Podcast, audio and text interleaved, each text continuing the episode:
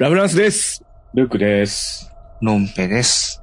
はい。今宵一本の映画、今宵一始まりました。今回もよろしくお願いします。よろしくお願いしまはーい。えー今回、あの、もうスラって3人挨拶したってことは、もう今回はこんこの企画ということで、スラッシャー映画特集の第2弾をお送りしたいと思います。よろしくお願いします。はい。お願いしますはい。で、こ前回はですね、あの、第1弾ということで、13日の金曜日のを、えーお話しさせていただきましたけども、今回は第2弾ということで、出ました。このハロウィンですね。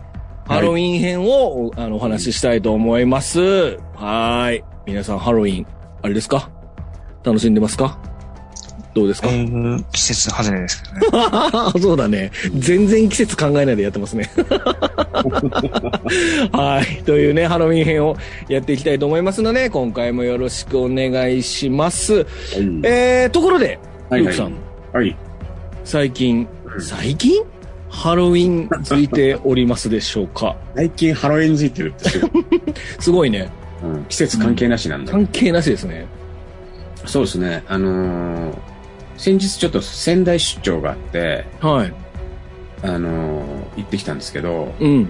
現地でちょっと時間、空いた時間があって、うん。あのー休憩がてらに仙台駅の近くのうん。喫茶店に入ったんですよ。うん。うん。で奥にね、あの、水槽があって、はい。なんだあれ、ネオンテトラかな？なんか一匹だけうん。泳いでたのよ。一匹だけ、はい。なんか寂しそうだなと思って、うん。ぼーっと見てたら、うん。奥から店員の、まあ、女性が出てきて、うん。ご注文は？って聞かれたから、うん。まあ、はっと我に返って、うん。あの、えっと、ホットコーヒーって言ったのね。うん。で、まあ、そのまま戻ってこうと思ししてたんだけど、店員さんが。はい。ちょっとその、去り際に、はい。その、砂糖とかね、あの、クリームとか、うん。スプーンとかまあ、僕ブラックなんで、うん。いらないから、あ、ブラックでって、うん。あの、なんか余計なもの持ってこさせたら悪いなと思って、うん。急いで言行ったんですよ。はい。そしたら振り返って、うん。ウインクしてきたのね。え？うん。ウインクしてきて、うん。寂しい熱帯魚がいて、ハローっていうね。あの、まあ、本当は Heart on、Heart on Wave なんだけどね。あの、まあ、ハロウィン。ハロウィーンに聞こえたと。うん。ああなるほど。耳鳴りのようにそれが聞こえてきて、はい。これ、ハロウィンづいてんな、俺。ああなるほど。その時にネオンテトラ見たらゆらゆら睡眠してたんじゃないですか？そう、ゆらゆら睡眠してたんで。ゆらゆら睡眠してたんじゃないですか？してたの。ああすごい。うん。これね僕そう、今聞いててね、うん。あの、ネオンテトラの下りでね、最後まで読めましたよ、そうね。そうね。そうね。うん。すごいね。あちょだいちょっとぶ、なんかルークさんのことが分かってきた感じ。そうだね。ルークさんのことが分かってきたが、まあ、ルークが浅かったかどっちかですかね。浅かった。浅かったですかね。だからやっぱ水槽の水も浅かったんでしょう、きっとね。ネオンテトラもね。うん。うん。何の話ですか、これ。はい。というね、あの、ルークさんの、あの、ハロウィンづいてる、じ。うん。ゆらゆら睡眠ということで、ハロウィンやね。はい。わかりました。ということで、よろしくお願いします。はい、えー、こよ一本の映画です。こよ一本の映画、えー、こよ一についてですね、配信について当番組は YouTube と Podcast、Apple、Spotify、Amazon で配信中です。えー、チャンネル登録、お願いいたします。あ、そういえばですね、最近あの、コメントがね、チラチラチラチラくださる方がいらっしゃいまして、素晴らしい。非常に嬉しいですね。嬉しいですね。はい。もう10行ぐらいの長文の、あの、コメントいただいて、おー1行で返すっていう、あの、ひどいことをしてたりするんですけども。あの、いや、嘘ですよ。ちゃんと書いてますよ。あのね、我々はもう本当にこのね、コメントって僕ら3人とも、あの、配信やっておりますけども、あの、このコメントって、すげえ嬉しいですね。なんか僕、やっぱりこう、あ、聞いてくれてるんやなっていうのがね、すごいね、あの、伝まあ、その、こう、見てわかる、ますからね。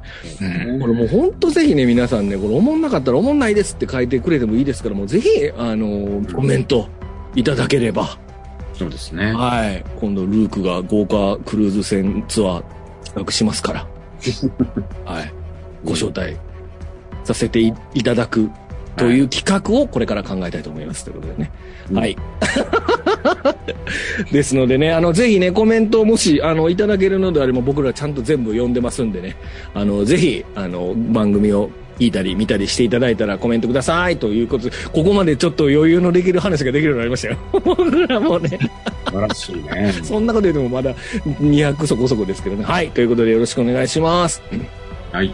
はい。えー、あらすじですね。ハロウィンは、えー、1978年の91分ですね。えっ、と、前回の13日のギブだいぶ短いですね。はい。2、3年前かですね。あ、2年前かですね。はい。で、えーあらすじですけども、ハロウィンの夜、アメリカの小さな町で少女が惨殺される事件が発生。犯人は当時まだ6歳の弟、マイケル・マイヤーズだった。彼はその異常性から精神病院へ収容される。10年、15年後のハロウィン前日、21歳になったマイケルはついに精神病院を脱走。作業員から作業つなぎを奪い、店から白いハロウィンマスクとに肉切り包丁を盗んだマイケルは女子高生のローリーを狙うということになっております。えー、下、あ、ごめんなさい。シアターさんから、なんか、なんでここからやねんなんですが、引用させていただきました。はい。と、スタッフですね。えー監督は、ご存知、ジョン・カーペンターでございますね。はい。で、脚本がジョン・カーペンターとデブラ・ヒルですね。で、制作がデブラ・ヒルで、出演者はドナルド・プレザンス、ジェイミー・リー・カーティス・ホカーとなっておりまして、音楽もジョン・カーペンターとなっております。えー、プロダクションノートでございますね。えー、このハロウィンですね。30万ドルの制作費で制作されて、アメリカ合衆国において4700万ドルを稼ぎ、世界では7000万ドルの興行収入を記録したということで、まあ現在の価値に換算すると、まあ大体2億5000万ドル相当稼いだということだそうですね。で、えー最も稼いだインディペンデント映画となっているそうです。これなんか13日のゲームが言ったような気がしたよね。で、多くの批評家からは、まあ、アルフレッド・ヒッチコック監督作の最古から着想を得たスプラッター映画作品群における最初の作品として認知されているそうでございます。で、えー2006年ですね、えー文化的、歴史的、美学的に重要として、アメリカ議会図書館のアメリカ国立フィルム登録簿に登録されたと。いうことで、えーまあ、ホラー映画のにおけて、ホラー映画においても非常にこう、大、貴重、貴重というか大事なというか、こう、うん作品であるということになっておるそうでございます。こちら、ウィキペディアよりにさせてもらいましたね。うん。はい。キャストですね。まあ、キャストはちょっとお話ししてもらいたいんですけども、キャストは、えー、ローリー・ストロード役に、えージェイミー・リー・カーティスでございますね。で、えー、サミュエル・ルーミス医師ですね。これがドナルド・プレザンスで、えー、今回の、まあ、主役のマイケル・マイヤーズは、誰かわからんということ。あ、まあまあ、誰かわからんってことです。演演者が誰かわからんってことをしましょうか。うん。となっております。これ、どうですか？大高田、このキャストですね。3人しかいませんけど。なんやったら2人しかいませんけど。はい。うん。あのーまあ、今となってはね、素晴らしいキャストですよね。そうですよね。13日の金曜日に比べても豪華なキャスティングになってますね。うん。まあ、当時のね、知名度がどうだったかってのは、まうんあ、。わかんないですけど、うん。多分ね、ジェイミー・リー・カーティスほぼないですね、知名度がうね。ん。なんか、お母さんが、あれでしょ？最古の。そうです。そうです、そうです。ううんん。ジャネット・リーやったかな？どっちかっていうと、うんその、広告効果狙ったキャスティングなんだよね、これね。ああ、なるほどね。う。うんん。まあ、無名なんだろうけど。で、まあ、でもただ、とはいえ、今やね、もう、知らない人はいないぐらいの。そうですね。今年話題になりました。なったね。うん。で、まあ、ドナルド・プレザンスもね、まあ、うん。まあ僕ら的には結構ね、そうですね。み、右下にもいますね。ドナルド・プレゼンスも、ね。顔隠れてますけど。あのこれマスク取ったらこの顔ですよね。結局ね。でもその、岩井図の時にちょっと髪の毛180度で、あ、言いましたね。そうですねド。ナルドじゃなくなっちゃったんですけど、うんうんうんまあちょっとね、あの若い、結構恐怖もんで言うと、その、ジェニファー・コノリーの、なんだっけあれ、うん。目のみなフェノミナか。フェノミナで結構認識しましたけど、うん。まあそれ以外は00ぐらいしかちょっと知らない人だったんで、うん。ミクロの消し剣とかこの人だっけ？そうです、そうです、そうです。その辺、う子ん。供の頃テレビでね、ちょっちょいと見てて、うん。なんとなくは分かってたけどもそうで、すね。まあ、し結構、あのいい役者さん、役者さんですようね。ん。なんか最初、うんクリストファー・リーにオファーが行って、え断られたらしいんですね。うん。なんか二人ぐらい行ったんだよね。クリストファー・リー行って、うん。でもう一人その、誰、誰だったかな？なんか同じその恐怖系の人が行って、うん。三人目っていうかその、その二人が、結局どっちもその出演費がやっぱ安すぎて、うん。断られて、うん。ドナルドおじさんいい人だよね、だからね。なるほどね。うん。僕、この人見るたんびにあの、バックトゥーザフューチャーのあの、校長先生だと、ま、勘違いするんですよね。る似てる。似てる、あと、トップガンの教官の人ね。あの、なんか、ああ、まあでも、似てますよね。もうちょっとシュッとしてるけどね。シュッとしてるか。うん。はいはいはい。あとドナルド・プレゼンスはあれですよね、まあ、ケイジ・コロンボのね、あの、別れのワインっていうエピソードがあるんですけど、うん、ワイン通の人でっていうやつで。あうーん、で、有名なあれだうん、うん。ピーター・カッシングだ。ああ、まあそうですね。うん。あの、ドラキュラ系の昔のさ、うん。あの、ワールドホラー系の、うん、うん、うん。のピーター・カッシングとクリストファー・リーに声かけうて、ん。まあ、どっちも辞退をしたっていう。うん。その次はこの人っていうのもよくわかんないけど。そうですね。順番がよくわからない。うん。ちなみにね、ジェイミー・リカーティスもね、これ出る前にコロンボに出てたらしいんですよ。あ、そうなの？二人ともコロンボから引っ張ってきた感じらしいです。へえ。じゃあこのマイケル・マイズも衣から引っ張ってきたんですかね。もう、ハーディはあなたですね。とか言われてたかもしれません。マイケル・マイヤーですね。うん。はいまあマイケル・マイヤーズは、あの、うん僕あれなのの衣の真似はスルーということで大丈夫ですか？え？僕の衣の真似はスルーということであ、ごめんごめん。いや、大丈夫。どうぞ。うちのかみさんがね、って言ってたうちの神さんがね、つってね。うん。うんいや、いいんです。どうぞ。んうんこのジェイミリー・カーティスってね、雰囲気全然変わりませんね、この人。おばちゃんになっても若い時も。うんまあ、わまあ、ぶっちゃけ言うと若い頃も、今、ぶ、いやいや、あの、ん年取ってからも、うん。全然興味ない顔っていうことですかね。あこのっ、ちか。あんまよろしくないな、それ。全く恋愛の対象にならない顔の人だなっていう気がしました。あれ、大逆転。ダメか。大逆転っていうか、だから、トゥルーライズも大逆転も、結大逆構転の時ってすごく良かったんじゃない？な、なん、なん、こう、うーん、ね。まあ、オッケというですね、まあ、前回の13日の金曜日に比べると、割り、なんかこう、なんでしょうね、こう、キャラがちゃんと立ってる、や、人たちがいるってことですよね。ー。う。うんん。っていうのがね、ちょっと特徴、なんか、13日の金曜日とは違う話なのか、違う特徴なのかなと思いました。はい。うんうんでは、まず、そうですね。まず、この雑感といいますか、この見た感想というのを、ちょっとさお三方、お三方じゃない、お二方に話して、僕も三人で話していきたいと思うんですけども、えー、僕からいきます、いきますね。うん。これ僕、本当に、一本も見たことなくて。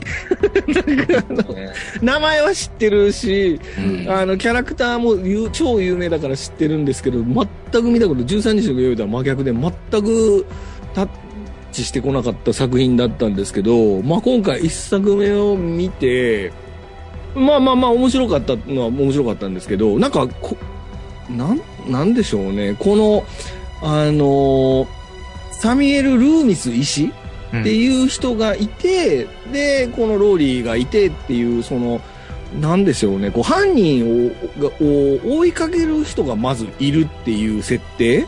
うん。で、なんか、ちょっと新鮮だったんですよ。僕あんまりこういうの見たことなかったんで。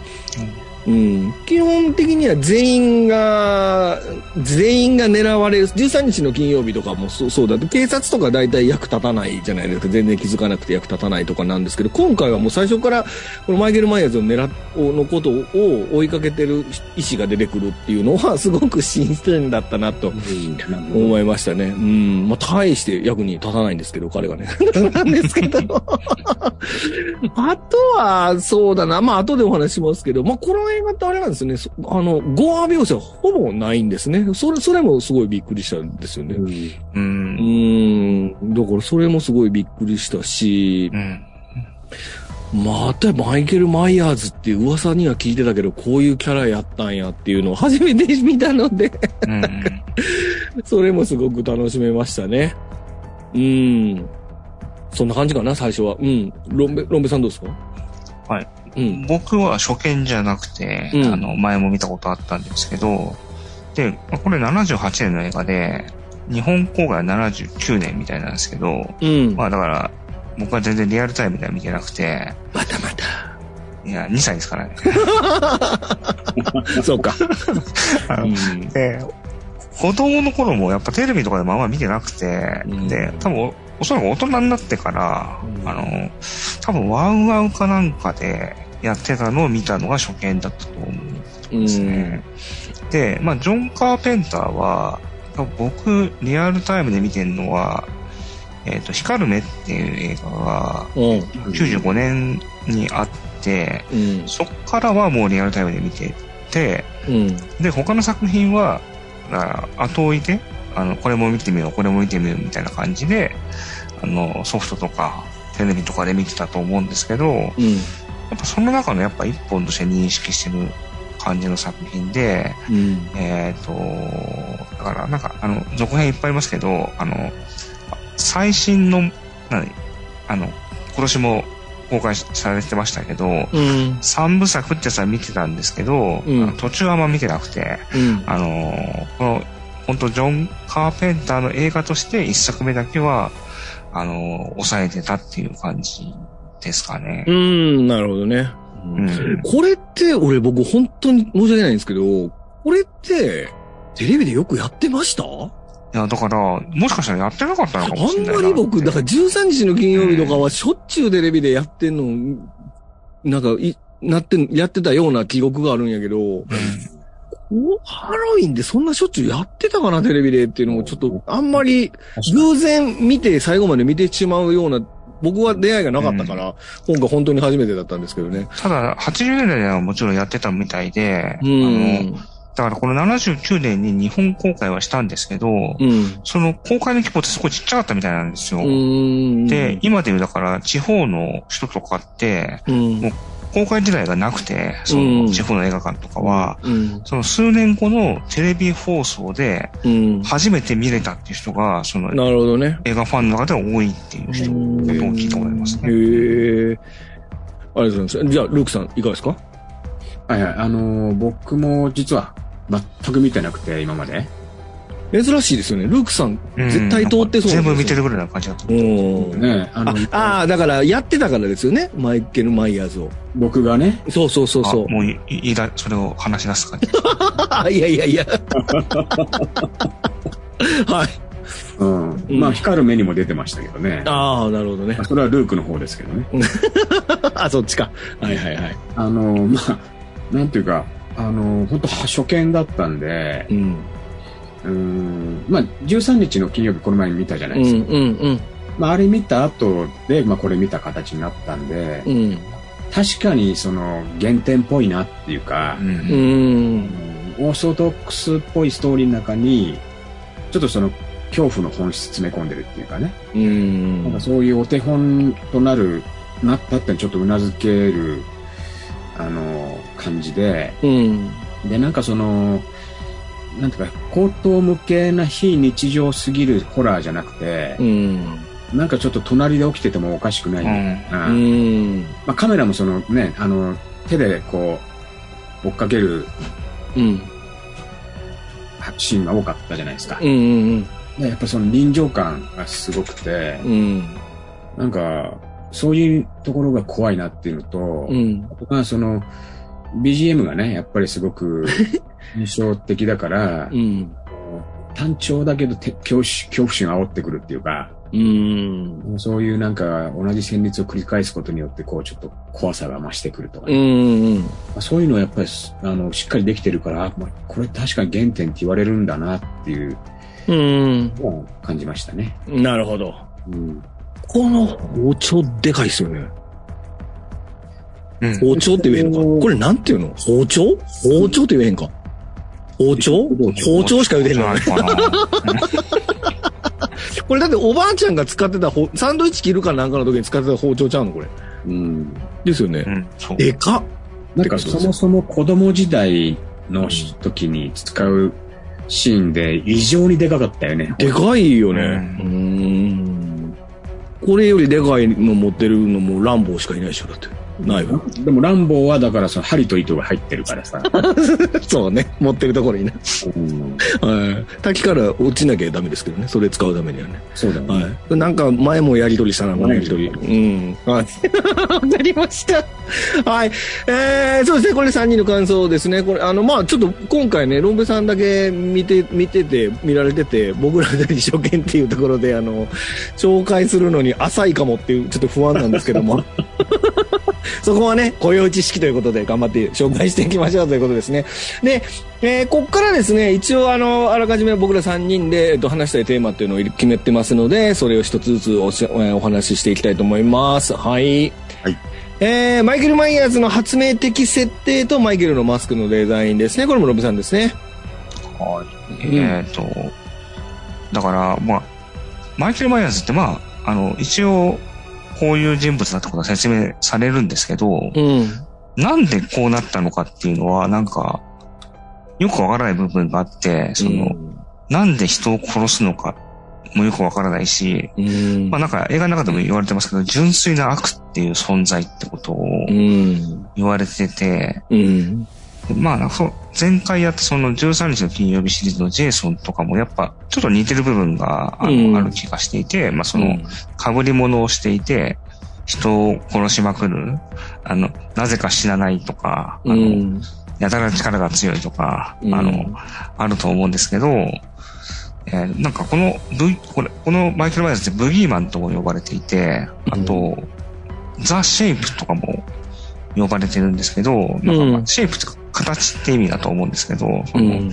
形状とかそういうことだと思うんですけど、だから、物みたいなニュアンスがあるのかなっていうふうに思っていて、だから、人じゃない存在みたいな、うん。あっていう意味の呼び名なのかなっていうことも含めて、まあだから、この後出てくる、うんあの、いろんな映画に出てくる、いろんなキャラクターにやっぱ、あの、影響を与えてるのは間違いないっていうとこがあるんで、やっぱり、まあ、ルクさんがさっき言われたところとかも含めて、この後に、の映画に与えてる影響はものすごくでかいんだなっていうキャラクターであり映画なのかなって感じですうね。ん。なるほどね。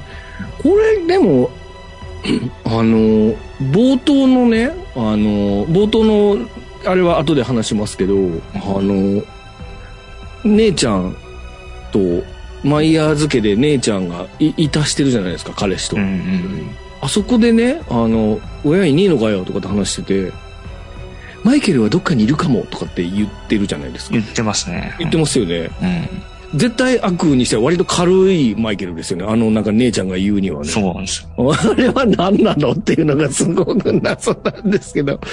あとあの、マイケルって言われた時もすっげえ可愛いじゃないですか、これ。うんうん。あの子、でも、このあの、ドナルド・ブレザンスの、ドナルド・ブレザンス、えっと、なん、あなた、役名何？えっと、えっと、ルーミスしか覚えられへん。ルーミス医師はもう最初からあいつはもう問答無用で悪やみたいなことを言言ってるじゃないですか。うん。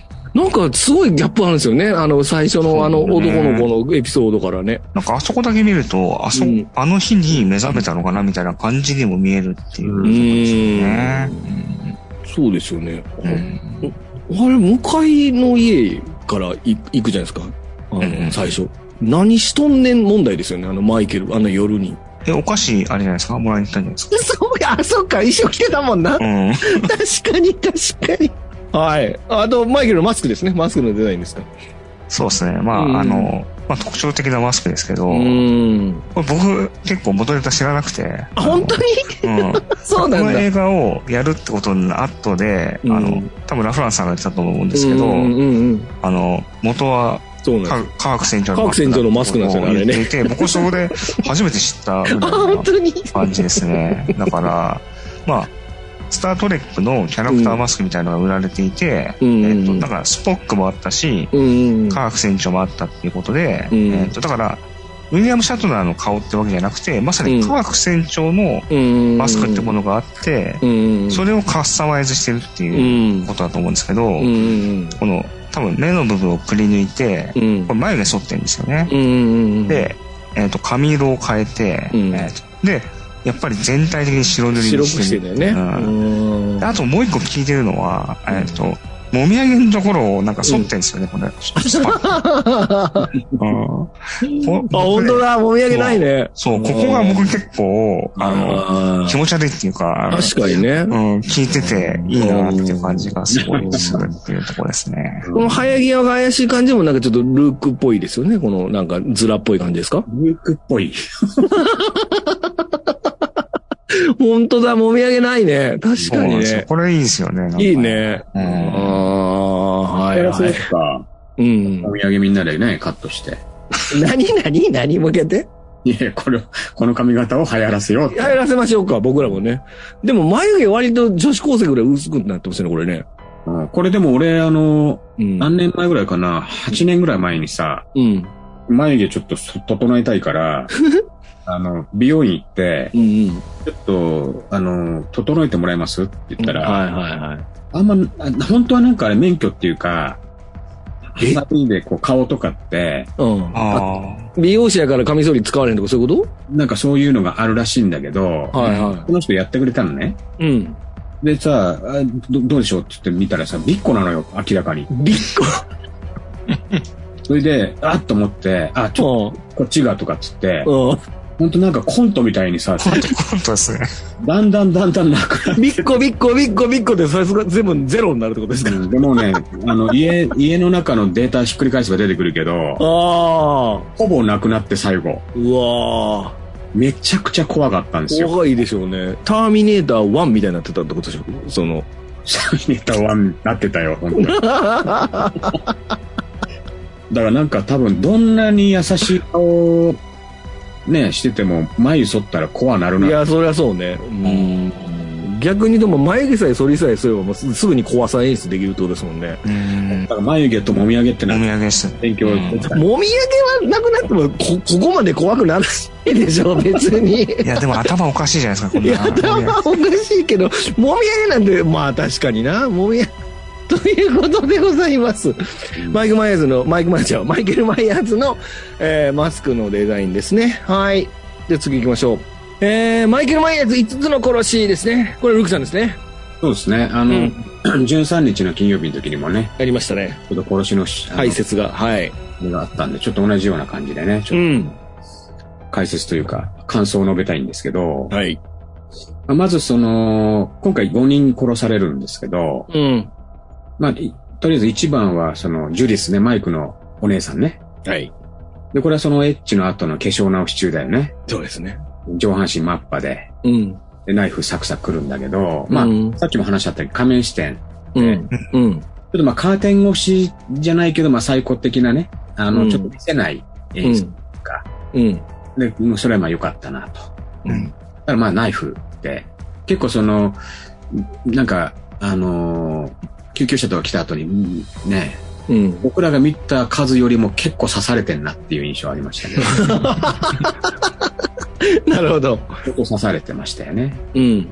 で、2番目が、その、まあ舞台となるハドンフィールドっていう街うんが、118キロ地点の道沿い。うん。要はその途中でマイ、マイケル・マイヤーズが向かってる途中で、うん。まあちょっと殺しちゃった、あの、車の持ち主の男ね。うん。あで、これはその、まあ、あのー追っかけてるルーミスも気づかないんだけど、うん。腹からちょっと出血してるんで、詳細、詳細不明なんですけど、うん。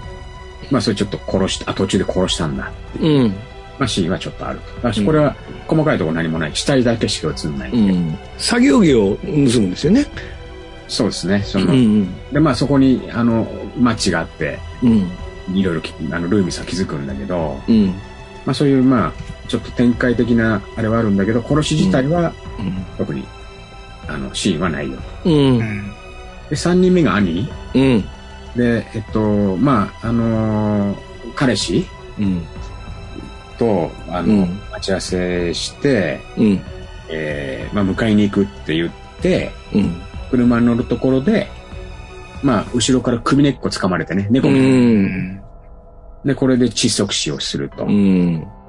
で、ただこの子以降の人たちは、その後の後日談じゃないけど、まあ、同じ、同じ日なんだけど、うん。この子の場合はベッドの上で、うん。一番最初に殺した姉のジュディスの墓が置かれた前に、うん。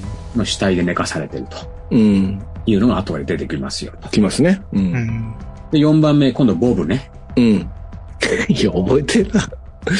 あの、うんリンダの彼氏かな。うん。うん。あの、クローゼットのドアに押し付けられてね。あ13れ人の一人だけね、ドアでくくりつけられて死んでる。ありましたね。うん。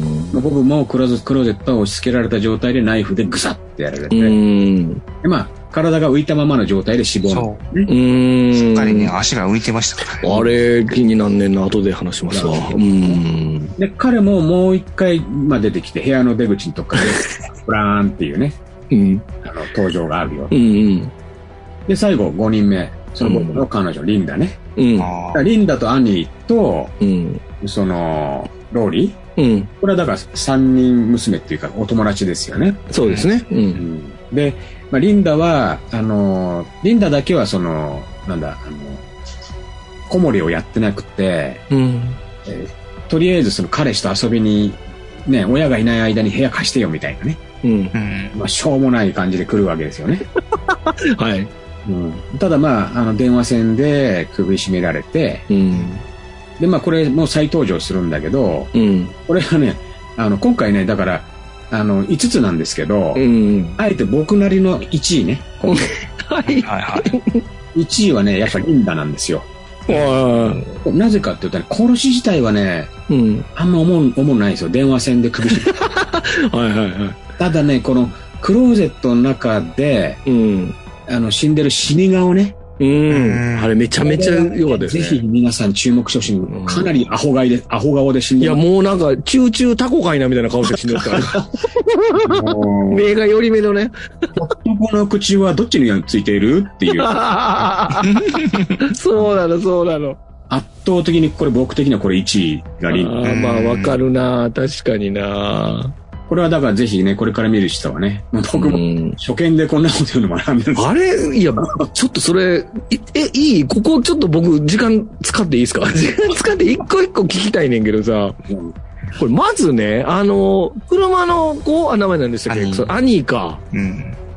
あれうん。車曇ってるやん、だから、最初乗った時から。はいはいはい。で、曇ってて、で、あの、要はだから中に人が乗ってるから、それで、その車の中が曇ってるってことでしょ、うんあれって。うんうんで、マイケル・マイヤーズでずっとハーハー言ってるじゃないですか。うん。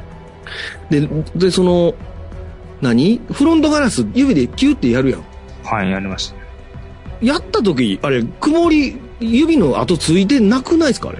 え？あ、そうなんですか？ついてた？ああ、わかんない。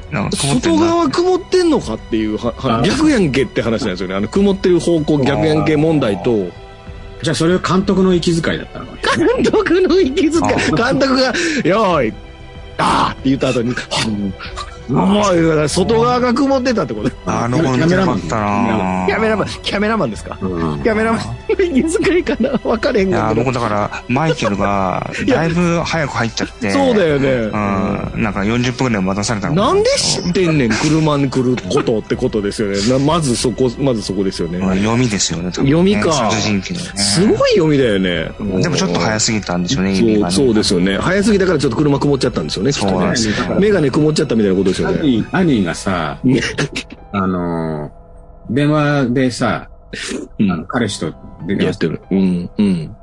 で、その、その電話が結構長かったのと、うんうんうん。あの、なんかね、電話先の声って、うん。カーペカーペンターがやってたらしいんですけど、へえ、そうなんだ。へえ。そこで、だからその、なんて撮影指導、あの演技指導みたいに入っちゃったんだと思うんだよね。30分ぐらいたし、多分。ああ、なるほどね。あうんでそうかそうかだからマイケルもね、ちょっとこう、首絞めるときちょっとイラつきがあったもんね。あいや、さっきのその、あの、キロリンっていうのが鳴る、後ろにちっちゃくマイケルが映ってるのは多分この電話のシーンなんですよ。ああ。多分、先に車の中入っちゃってたんですけど、うん。遅いから一回あれ、マイケル見に来てるってことですよね、多分ね、あれ。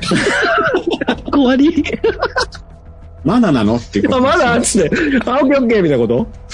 だから、あの、多分、人が被った後に消えるじゃないですか、マイクが。なるほどねいた場所、はずの場所から。うんあれ多分車で戻ったんだよ。ああ、オッケーオッケー言うて。そう。はあ。だからやっぱカーペンターも熱入りすぎて、ついついイエスタでワンスモア歌っちゃったんですよね。歌っちゃったんだな。アンペーターだけにね。間違いない。間違いないね。うん。あの、であと、あれですよ、あの、電話線の下りですよね。電話のコードの下りなんですけど、うんあれは何なんですか？あのカーテン、白いカーテンかぶってメガネかけてるのって。お化けコスプレマイケルですよ。ねえ。うんメガネもしちゃってね。ああんな映画ありましたよね。なんか見えない存在で、なんか、何でしたっけ？忘れたけど、ゴーストストーリーや。あ、ゴーストソイン。あいや、てか、お茶目なんですよね、マイケル・マイヤーズお茶。目もうそこね。なんなん急に？てか、化けてるつもりなの？あれ。かぶるのはまだしも、あの、うんちゃんとメガネ。なんでメガネつけんの？メ俺、俺、俺っち、俺っちみたいな感じでしょ、あれ。う。うんん。いや、ハロウィン、ハロウィンの日ですからね。いやいや、だって、脱いでもハロウィンの格好しとるかな、あいつ。そうなの。えー、なんか不思議。もう笑ってまいりましたね、僕さすがにあれ、なん、何しとんって思いましたね。あの、ローリーとさ、うん。要はその、電話をしてるじゃないですかうん。うんで、あのーなんだろう。あのー本当は、うん。うん。えっ、と、あの、リンダなんだけど、うん。ローリーは、うん。アニーのあ喘ぎ声だと思うのね。思ってる。うんうんそれって友達だったら、喘ぎ声の違いぐらいわかうん。る？いやいやいや、ちょっと待ってよ。あの、ちょっと、あの、ちょっと待ってください。知ってます？そんなあの、わ声出たの。いやいや、だってさ、もうしょっちゅう一緒にいる三人組でさ、ねえ。あ れもしもし。いや、喘ぎ声はわからないんじゃない？わかんない。いや、だって、あ、そっか。うん、ローリーは、アニーの家に電話してるわけでしょ？兄の家電話してて、でも、あ、そっか。あの、リンダがいることは知ってるわけか。そうそうそうそう。あ、そっかそっか。うん、うーん、まあ、そうですね。まあよくわかんないね。そうですね。やっぱりね、これ、だから13日の時も思いましたけど、この、あの、この殺人鬼のあの、こう、仕込みの豆さ？うんですよね。うーん。あ、あとあれよ、だから、で、ボボブでしたっけ？うん。ボブ。あんな、包丁、ストンって刺しただけで、あんな引っかかる？あれ、上が、ぶら下がってただから相当長いんだよね。もう長いですよね。うん刃渡り40、50センチぐらい。そんなん、立て、こんな、刀かよ。刃渡り40センチもあんなドッスンって刺すのすごい力ですよね。多分あの、トム・サビーニから間違えて借りたんじゃないかな。また出た、間違えて、今回も出てきたか、間違えてね。うんいや、あれす、だ、どういうバラ、え、重力、え、どうなってんの？っていうぐらい刺さってしましたよね。そうねうんうーん。でもそれをあれでしょ？だって彼あの一回全部抜いて、とりあえずボブはぶら下げて、うんうんリンダはここかな？とか言ってあの、ここで多分ローリーびっくりすると思うから、ここであの、チューチュータコかいなの顔させようかなとかって。ローリーの動線も想定しながら。ローリーの動線想定して仕込んでるんでしょ？だってぶら下げるってなかなかですよ、あれ。それもぶら下げて、うんこう、い、反らして置いてるんでしょ？多分その体を。反らした状態で止めてるんでしょ？うん。ブービートラップ、ランボーみたいなか、ラン、そうですね。結局ランボーですかね。うん いやいや、そうなんですよ。殺人鬼ブービートラップ大好き問題ですよね。そうだね。すごい。うん。あと僕、あ、あとね、これは真面目によくわからなかったんですけど、なんであれお墓置いてあるんですか？あそこに。あの、ジュディスの？はい。やっぱなんかジュディスに対しての思いはあったんじゃないですか？うーん。そこでもね、何に見立ててんのあれ？相当重いと思うんですよ、あれ。そうだよね。すごい、あそこまで持ってってるわけじゃないですかうん。車使ってるんですけど、ういん。やー、すごい苦労だなってうん。ね、思いましたね。でも割とあれベッドの上に落ちたでしょ？う。うんん。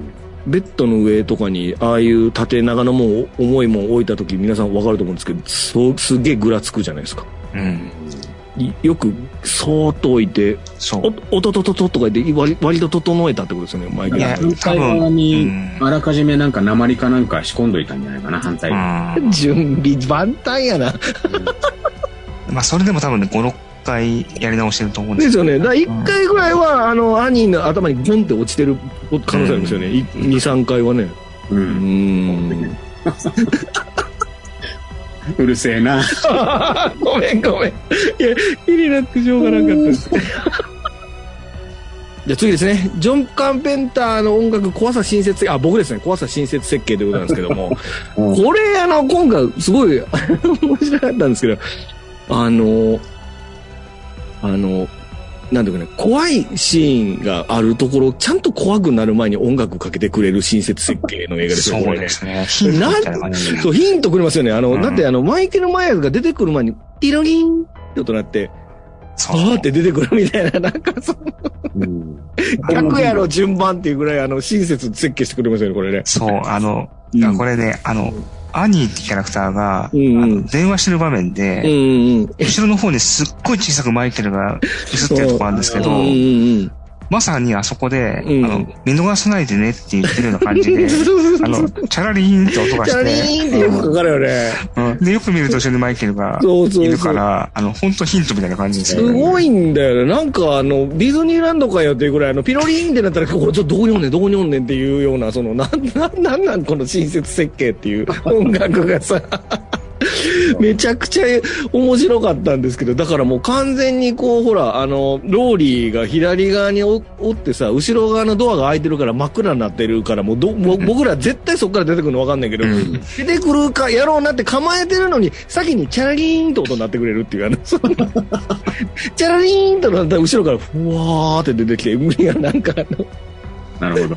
親切すぎんねんなと思うんですけど、普通に、あの、普通の人同士で振り返ったら、なんか知らないおじさんがいて、わーってびっくりするとこでびっくりしてしまうんですよ、僕らがね。あの、全然関係ないところでびっくりしてしまうっていうさ。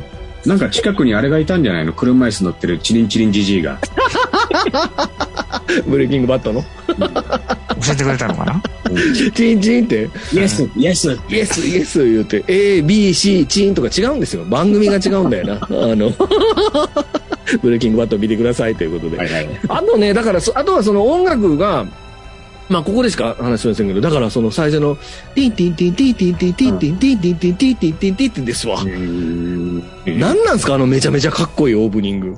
えいいー、あ。の、非常に多分自信があるんだなっていう感じすげえかっこよくないですかジョン・カーペンターの音楽。さっきの長回しより前に、あの、だから、あの、オレンジの文字だけが出る。そうそうそうそうそう。あの、オープニングロールがあって、そこでずっとかまずなるんですかっこよね。いい。うん、そうなんですよ。で、なんか、やっぱりジョン・カーペンターって結構で、なんつう、か、え、なんつうの、こう、デジタルミュージック的なシンセっぽいやつじゃないですか。うん。うん。でそこもまあ、またなんかね、今見ると、こう、味わい深い音楽っていうかね、でもチープだとは思わ全然思わないんですけど、うん。前回のあの、13日の方は逆にもう、もうちょっとオーケストラな感じの曲だったんですけど、こっちは、前回じゃないな、だこっちの方がぜ先になるから、こっちはなんか電子、まあ、ジョン・カーペンターが好きな電子ミュージックで作られてるから、シンセっぽい音で怖さ引き出してんのがなんかすごいかっこいいなと思いましたけどね。うん。うん。チャラリーはやりすぎやと思いますけどね。必ずびっくりする前にチャラリーってなるからな。うん。注意喚起みたいな音なんですよね、あれね。うん。ホラー映画で注意喚起っているんかっていう気がしましたけど。ただでも苦手な人をね、あ、のそういうこと？ジャンプスケア苦手な人いるじゃないですか。なるほどね。うん。そういう人でもね、本当まさに親切なんじゃないですか。そうか、確かになでもあの冒頭、そうか、でもほとんどの怖い場面でちゃんと音楽かけてくれますもんね。うん。うーん、この親切設計、いや、面白かったですね。うん。チャラリーンってすぐかかんねんもん、あれ。ティティティティティティティチャラリーンばっかりかかってきたよ、これ。これあれですかね、あの、チャラリーン、チャラチャラチャラチャラチャチャチャっていうのはここからパクったんですかね。まさかの。まあいいや、ごめんなさい。というね、怖さ親切設計のために、これね、ちゃんとあの、チャラリーンが流れたらもうこう構えてくださいってことですね。うん、チャラリーンってなったら、あの、枕で顔を隠すとかね。そういう風にしてもらうと、割とマイルドにハロウィン見れますので、なるほど、なるほうん。あのね、怖い人にはね、あのーおすすめの見方ですから、この怖さ、怖さ親切設計の音楽っていうのをよく聞いてくださいということですね。うんはい。えーと、冒頭の長増しですね。うん。はい。これもロビさんですね。そうですね。だうんで、やっぱこの冒頭の長回しっていうのは、うんえっ、と、ここだけ、だから、まあ、さっきのあらすじのところにありましたけど、うん。えっ、と、本編よりは15年よりぐらい前の出来事で、ど。1963年のハロウィンの出来事で映画始まるんですけど、うん。で、だから、この悪の象徴であるマイケル・マイヤーズが犯す多分最初の殺人っていう場面だと思うんですけど、うん。まあだからそのさっきから言ってるその姉を殺すって場面が長回しでうん。描かれて結構多分この映画を象徴するかっこいいうん。場面なんですけど、あの、すごくさっきから低予算っていうことを言ってるんですけど、うん。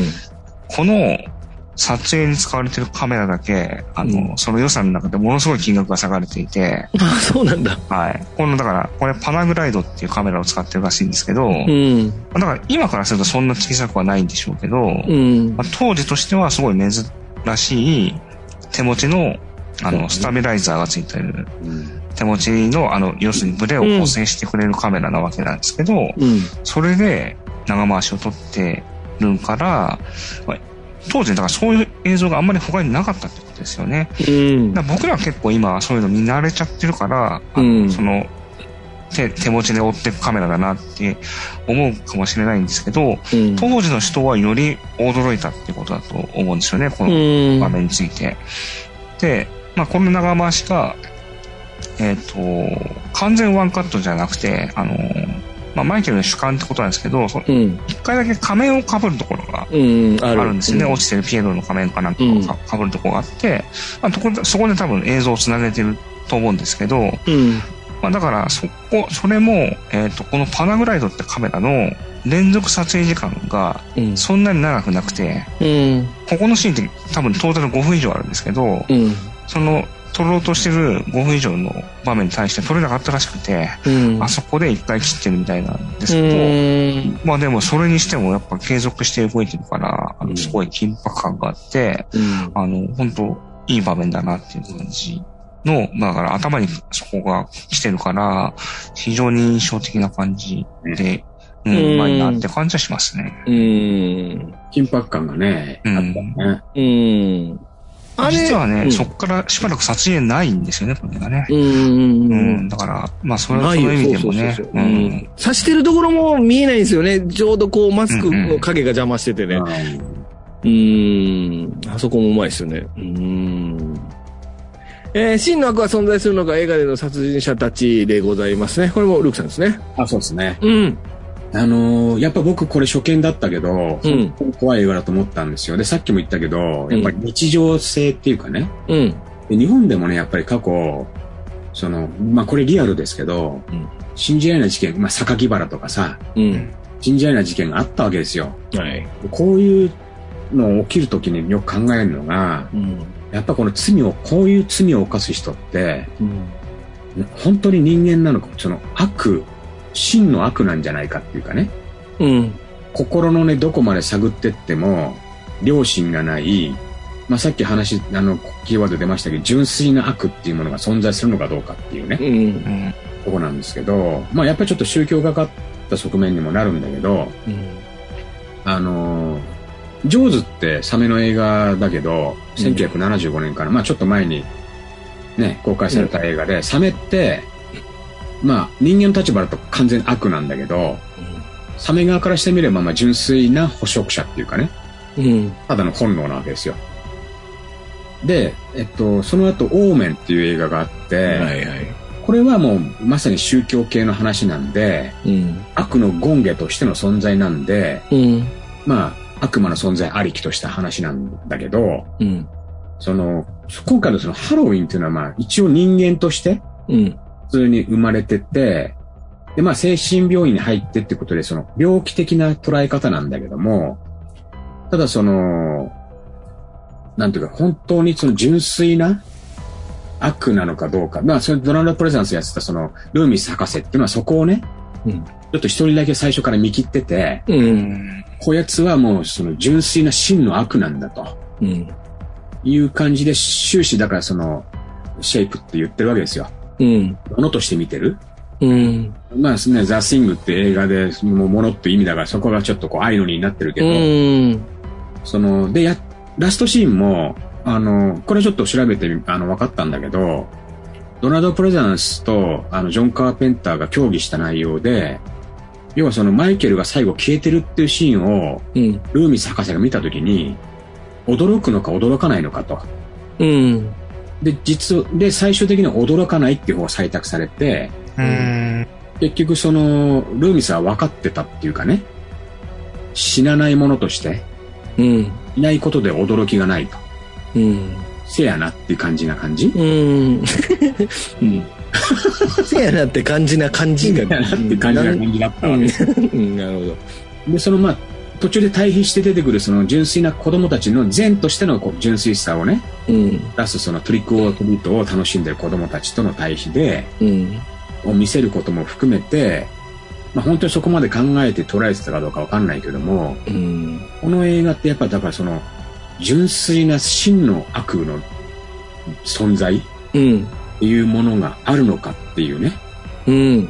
ことを結構こう見せられた映画だったと思って、うん。なんか本当にそういうのがもしあるとしたらだよ。はい。人間っていう形はしてるけども、中身がもうどこまで行っても悪しかないっていうものが存在するとしたら、もうリアルの世界も恐ろしくなるわけですよ。う。うんん。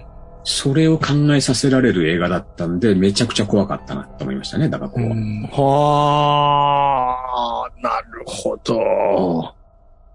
まあ、その後の映画でも本当になんかちょっとどっかで人間味が出るやつもいれば、うん。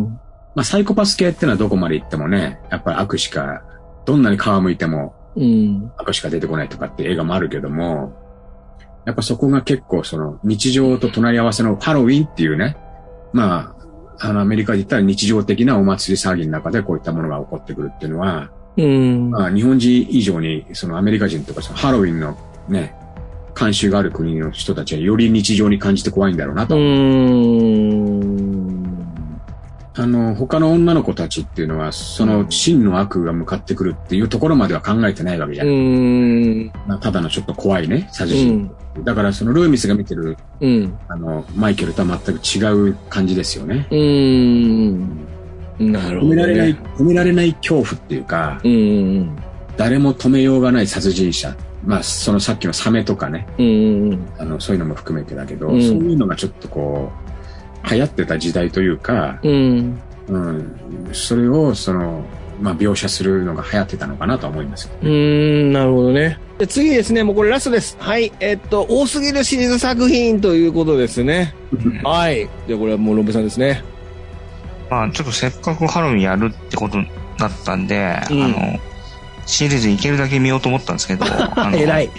えーっと、4作目までいて挫折ってことだったんですけど。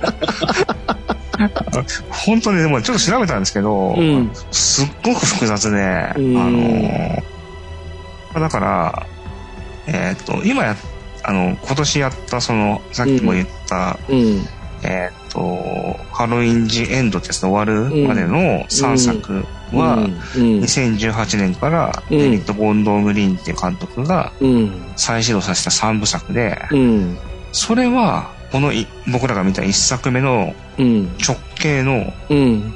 えーっと、続編で、だから4作品うん。繋がったみたいな感じなんですけど、うん。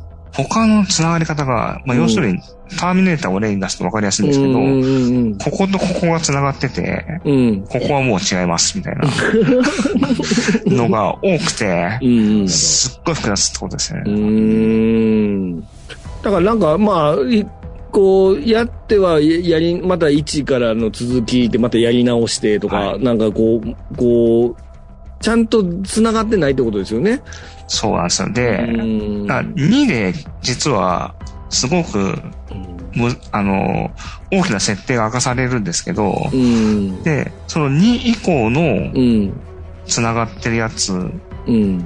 がいくつか、あの、枝分かれしててまた、うん。で、その2のある明かされる設定を全くなしにしてるのが、うん。今、現行の3部作っていうことなんで、だから、うん、2からは繋がる。ジェイミー・リー・カーティス 2, 2, 2に出てるんですけど、うん、そこをなかったことにしてる。うん。これ、ルークさんも結構見たんですよね、今回。そうですね、あの、ちょっと頑張ってなるべくと思って、うん。えっと、僕も全部で5個見たんですけど、偉いな。ただその、実はちょっと順番が、うん。あの、まあよくわかんなくって、うん。結果ね、今考えるとすごくいい見方をしたなと思ってて、これおすすめの見方なんですけど、うん。まあ1をまず見て、うん。で、その次、あの、リメイクの、うん。ロブゾンビ監督のロブゾンビ。うん。2007年のやつ見たんですよ。うん。うん。で、これは、さっきちょっと冒頭でね、お話ありましたけど、うん。マイケルの少年時代が結構描かれてるんですよ。へえ。で、どうしてああいう風になっちゃったかっていうかね、うん。ねじ曲がっていく過程というか、うん。でそこがすごい面白くて、へえ。でまあ、ルーミスはあの、マルコン・マクダイエルってあの、オレンジ時時計時間とか、はあの、ブルーサンダーとか出てる人。い。うん。渋いとこ行くな。うん。で、その、まあ、ウドキアとかも出てんだけど、うん。あの、ダニー・トレホが出てるんですよ。へえ。あ、まあ、ロブゾンビだから。ロブゾンビですでねもね、面白いのは、ダニー・トレホは、うん。唯一マイケルが入ってた病院のね、うん。あの、清掃員なんだけど、あ、そうだそうだ。うん。唯一優しくしてくれてたんだけど、うん。最後、優しくしてたのにって泣き言言いながら殺されるっていう。ただその、やっぱちょっとローリーのキャラがちょっと違いすぎるし、て設定も違かったし。正直2007年バージョンロブゾンビ監督のローリーのキャラ設定は、うん。僕は嫌いです。なるほど。うん。で、ちょっと絶叫とか悲鳴がね、もう耳障りで、うん。で、なんかちょっと1にあった救いのない悪の話っぽくないんですよ、なんか。うん。とということで、えー30点っていうことね。なんで急に、いつからそんなあの点数つける番組だったんですか？急に？これで、その次に見たのが、あえっと、2018年度版、だから新作。ロンペさんが言ってたやつ。うん。1本目。うん。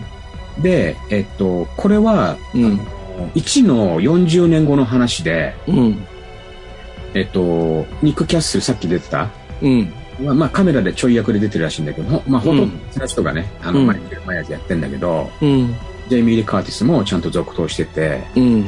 で、ここは、あの、一番目のやつってさ、ルーミス博士と、うん。そのマイケル・マイヤーズの執念みたいな話話だったじゃないですか。そうですね。うん。こう2018年度版のやつって、今度ローリーの執念。そうですね。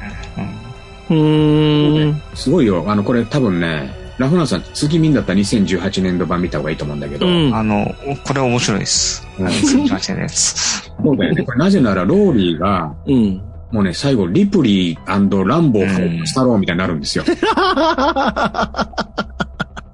なるほどねうん。いいよ、これ。うーん。僕もね、現行3部作の中で一番この2018年のやつが好きです。そうだよね。ーんこ。れはまあ、いいな。これ、80点。おー、高い。う。うんん。まあ、1をね、100点とするとだよ。うんうんうん。うん。で、その次に、やっと、あの、純粋な2、この2あそっちに戻るの？2を見たのね。あ で、まあ、ここで、あのロンペさんも濁してくれたか言わないけど、変な設定ぶち込んでくるんだけど、うん。僕びっくりしたのはね、ちゃんと一作目の、うん。そのもう同じ日の同じ時間軸の続きからやってんだよね、これね。う。うんんうんだからなんかすごい。で、面白かったのは、その、なんだろう、マイケル・マイヤーズのマスクが結構劣化してんだよ。うん。ちょっと丸み帯びちゃってきてて。丸かって、いや、僕も見ましたよ、2はさ、あの、ほぼ3分の2ぐらいまで。そうだようん。なんだかその丸くないですよね。扱いがひどくて、うん。あの、なんか、その、塗装が剥げちゃったりとか、うん。なんかちょっと途中、ニック・キャッスルってそのマイケル・マイヤーズ役の人が、うん。お あの、ズボンの後ろのポケットにねじ込んで歩いてたとかね。うん。なんか小道具としてしばらくベッドの下みたいなとこ放置されてたとか。最悪やな。うんだからなんかこう、自然劣化なんだけど同じ仮面でしたっていうことならしいんだけど、うん。ただちょっとやっぱりね、あのーミステリー要素が少なくてゾンビ系になっちゃったんだよね、なんかうね。ん。なるほど、なるほど。で、ルーミスも、ちょっとさい、ルーミスの最後は、うん。よかった。これエイリアン2のゴーマン注意みたいな。あ のまあよかったですね。うん。ただまあ、あの、うん、やっぱりそんなに乗り気になってないんだろうな。その言われてね、工業成績良かったから、う。うんん。会社側から言われて、上官ペーターが、まあ、いやいや作ったんじゃねえかな、みたいな、ああ、なるほどねなん。か感じがした。だからその、さっきの2018年度版も上官ペーター、カーペンター監督がね、うん。やってますけど、こっちそうなの？こっちは、あの、監督は知らないですけどね。うーん関。わってんのか、制作に。うん。うん。らその、かなり、やっぱり、こっちはやり、いや、あの、ノリノリやったんだろうなっていう。うーん。で、最後ね、実は今日、あの、一本見たのが3ね。出た。偉いなこれはねうん、先に点数言おうかうん。?5 点。低い。これはね、あのまあも、もちろん、その、マイケル・マイヤーズが出ない、うんう。ん。えー作品なんだけど、うん。まあ、そもそもしょうがないね。ジョン・カーペンターは、うん。この、マイケル・マイヤーズシリーズやろうと思ってなかったから、うん。ハロウィンの日に起こるアンソロジー系の映画をやりたかったんだと。そうですよね。だから、うん。だからいろんな、そのハロウィンの時に起きる、その、ホラーものを作りたかったっていう思いの一作だと思うんだけど、そう。毎年こういうのを別々で作っていきたかったみたいですね。えうんだけどそのね、あの、人気が出ちゃったから、え。うん。各船長が。うん。店長じゃないけどな。さっきロンビさん言ってたけどね、すごいまあ枝分かれしてさ、うん一。人歩きしてたんだと思うんだけど、うん。この3はもう結局ね、企業陰謀サスペンスみたいなやつなんですよ。うーん。ただ唯一まあちょっと良かったのは、あの、悪者の親玉がロボコップの社長だったっていうのは良かった。へとはいえね、あのー思んなかった。で、うんマイケル・マイヤーズが出てこないから思んないっていうんじゃなくて、うん。ストーリーが思んないよ。も う元も子もないな。そう。で工業的にも相当ここけたっぽいですよね、これ。へー。一個だけ言うならテレビで、あの、ハロウィン自体の CM を流してあ、そうそうそうそう。う。うんーん。なんかやっぱ独自路線。まあでも、だからその、ね、この仮面の方に戻して工業成績的な正解なんだ、だろうなと思ったけうど。だからね、あの、正直4以降、うん。枝分かれとか全部見てないんで、ようわからんけうど。まあ、きっと、機会があればおいおい見ていくでしょう。まあ、というね、ちょっと一応5本だけ見ました。素晴らしい。あいや、でもお二方素晴らしいですね。僕が本当にワンしか見てないのがおお恥ずかしいところですけども。いや、とんでもない。ホナンさん、本当におすすめは、うん。2018年。今のやつ ?18 とキルの G エンドの3部作ですか？こ、ここが面白いんですか？ちょっと僕、キルとかはわかんない。そうか。じゃあ18がまずおすすめってことですね。でも、あれ、ロブゾンビのやつも面白かったんでしょ？フブゾンビはまあ、30点。ああ、なるほどね。うんえ、2018は何点でしたっけ？80点。ああ、じゃあそっちはええな。3は？3、3点。あ さっきより 2点下がっとるやないか。どんどん悪印象じゃないですか、それ。すごいわ。ちょっとね、これ知ってる人は多分ね、このな、こうみんな詳しいと思うんですけどね。うーん、なるほど。まあちょっとハロウィンシリーズね、これ今、現在は13作はあるんでね。まあこれちょっと、まあどっから見てもいいってことですね、逆に言うとね。うん。うーん。まあでも、ここまで来たら、ちょっと一回全部制覇はしたい。全部行きたいですよね。うーん。なるほどね。ありました。変な本シリーズ。田さんだからあれだよね、その、時代順というよりも、う。うんん。例えばロブゾンビ見たらロブゾンビの続編見るとか、そうですね。2の後はじゃあ H2O の方に行ってみるかとか、う。うんん。楽しいですよね。あの、なんかあんま、りが分かってた方がうん。見やすいかもしれないよね。なんかこう、うん時代順に見るとわけわからなくなるってことでしょ、これ。うん、そうだね。うん。なんかちょっとテレビゲームじゃないですけど、あの、うんどっちのストーリーに行くかみたいな感じで。枝分かれみたいなハッピーエンディングね。いやそんな、そんなつもりで作ってないやろ、これ。絶対。うーん、H2O だけやたらおしゃれやねんな、このジャケットかな。確かに。うんゾンビサスティナブルみたいな雰囲気だもんね。なんかね、うん。ジエンドはこれから？ジエンドは、これ、え、ジエンド今やってんじゃん今やってますね。今まさにやってんだよ。公開中。そうなうんん。見たの？僕は見ました。